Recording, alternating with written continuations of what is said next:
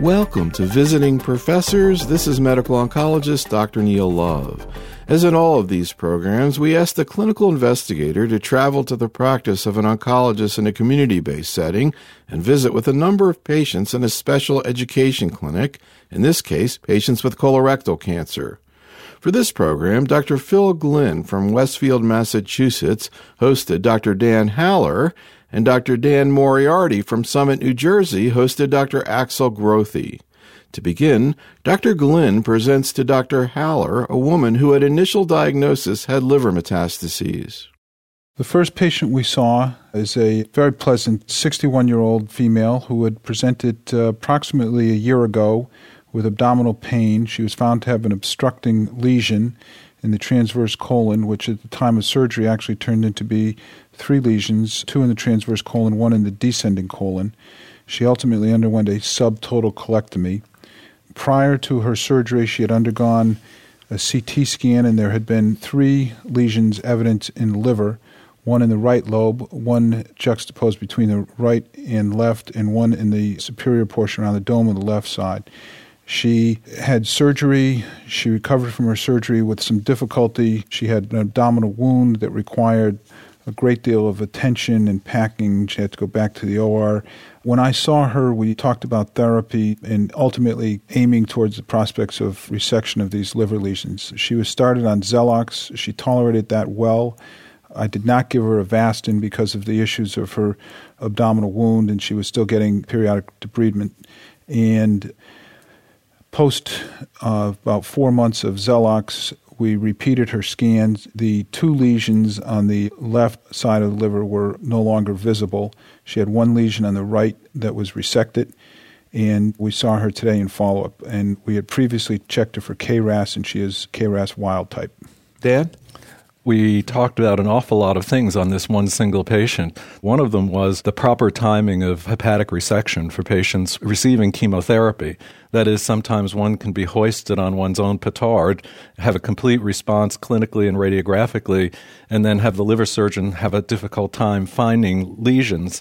I think one issue where the patient was helped out quite a bit was trying to reconcile the fact that they had disappeared on scan but were probably still viable. And I think that was very important for her to look down the fine line between a cure with chemotherapy and just excellent control. We also talked about the semantics of if one is considering further therapy in this particular patient, what's the goal of treatment? And is it adjuvant treatment or is it advanced disease treatment, which has some impact on the choice of biologic that one would like to utilize, particularly in light of the C-08 trial at ASCO this year. Let me just clarify, though, Phil, when you gave her the chemo, at that point, even before she got the chemo, did you consider her that she was resectable and you were just giving her pre op therapy, or were you trying to convert her to resectability? That was an ongoing topic of discussion with the surgeons. They weren't entirely sure how accessible, particularly the lesion on the left dome, was going to be, and it's still somewhat of an issue. So I presented to her that our ultimate goal was to get to resection.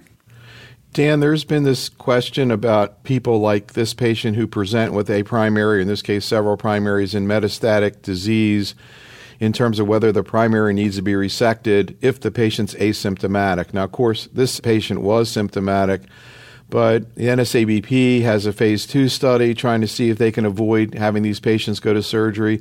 I'm curious what your thoughts were, though, because there was a presentation at ASCO by Memorial just sort of looking at their series of patients like this. I thought it was fascinating. Can you comment on it? Sure. There have been a lot of studies, retrospective studies in the literature looking at this question, and it certainly doesn't appear that the asymptomatic patient absolutely requires a resection up front, even if one is giving bevacizumab.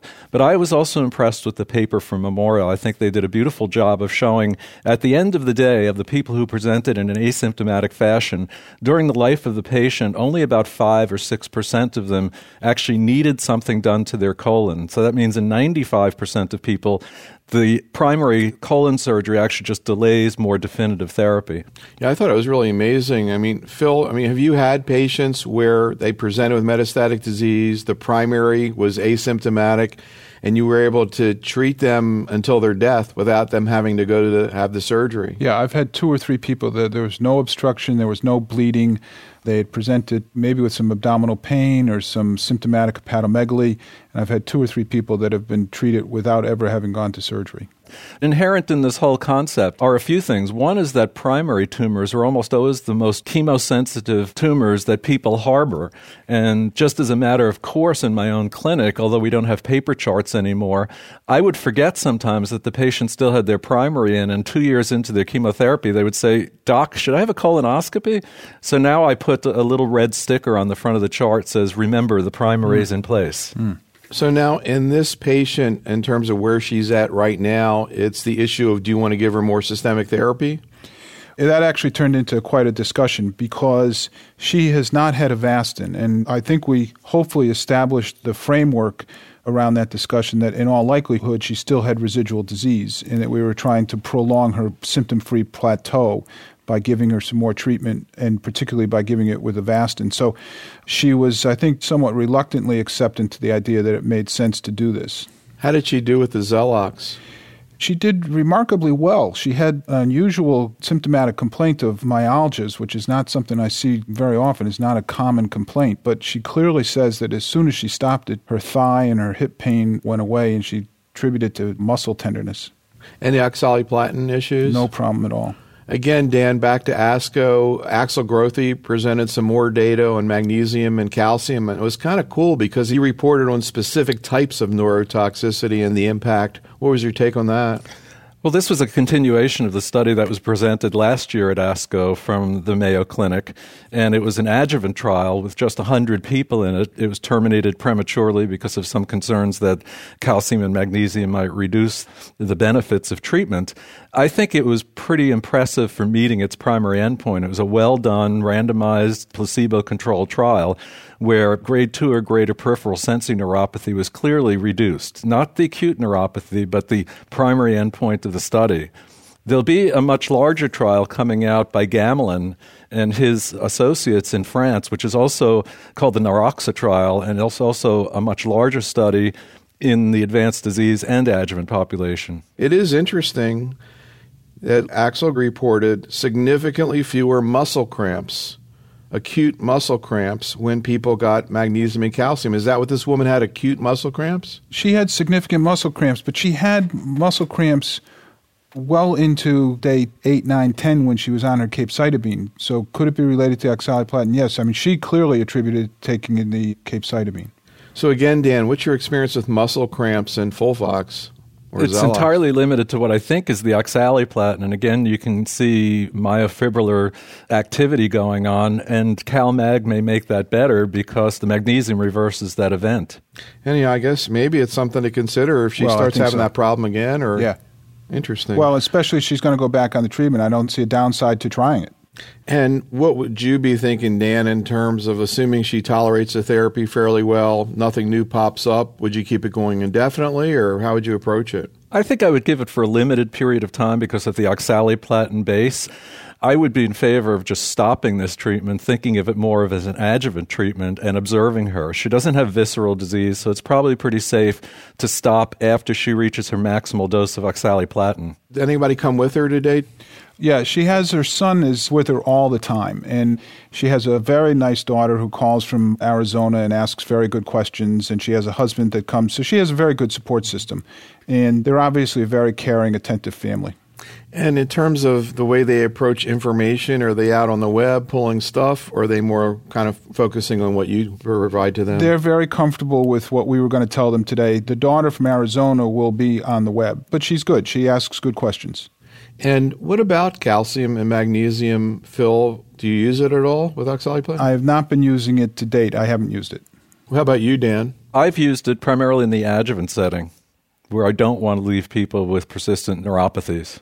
Phil, what kind of obstacles do you see? Obviously, it's pretty safe therapy, yeah. and the data to me looks positive. If it was a little pill that you could just pop, obviously people would be taking it. Right. What kind of obstacles are there in using it? I think it's just a matter of creating the habit of using it more. I don't think it's going to be an obstacle for me to use it. I wasn't aware that there had been that much data to show that it was all that efficacious. If you knew that by giving calcium and magnesium yeah. you could prevent the peripheral neuropathy, would that be worthwhile? Absolutely. Absolutely. Neil, I think there is one practical issue that we now have gotten over because we now have moved into a new cancer center space. Before, we couldn't keep people in chairs long enough. That's what I was wondering. And get about. our patients through. That's what I was wondering about. Although some of the studies have used 15 minutes, some have used an hour. The other is just simply lack of good level one evidence. We have the non randomized phase two experience from Gamelin et al. We have the underpowered concept study and then the underpowered North Central Group adjuvant trial. So, taken together, I think the body of evidence plus the preclinical physiology of it leads me to believe it's probably true. So, one final question, Dan. Is there going to be a trial available for patients with resectable METs? Where are things right now in terms of actually launching a trial in North America that'll focus on these patients? Well, the NSABP actually has a study that they're working on of pre op versus post op adjuvant therapy. There's a little bit of a rift right now wider than the Atlantic Ocean about the role of neoadjuvant treatment in patients with initially resectable liver metastases. The European studies are looking at bevacizumab and cetuximab.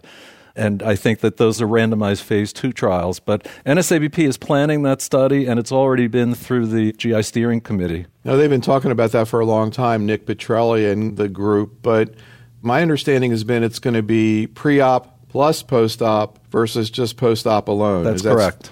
So, really questioning or getting into this whole issue of whether or not it helps to also give it pre op. Because I guess, Phil, at this point, I don't know, how often do you see patients who have hepatic resections in your practice? Fairly often. It's certainly everybody I see with hepatic metastasis. I mean, it's one of the first check marks I go off. I make sure I look into are they going to be potentially resectable? And has it been your general practice to give, quote, pseudoadjuvant or systemic therapy afterwards? Afterwards, yes. We've seen that, Dan, that that actually is kind of a de facto standard, whether we have the data for or not, in terms of what's happening. I guess that's guiding a lot how this trial has been set up. That's correct. And we do have two fairly large studies in adjuvant treatment, one comparing 5-FU and leucovorin to FOLFIRI, showing that FOLFIRI is no better post-operative, and the other one showing that 5-FU and leucovorin looked almost as good as perioperative FOLFOX compared to surgery alone.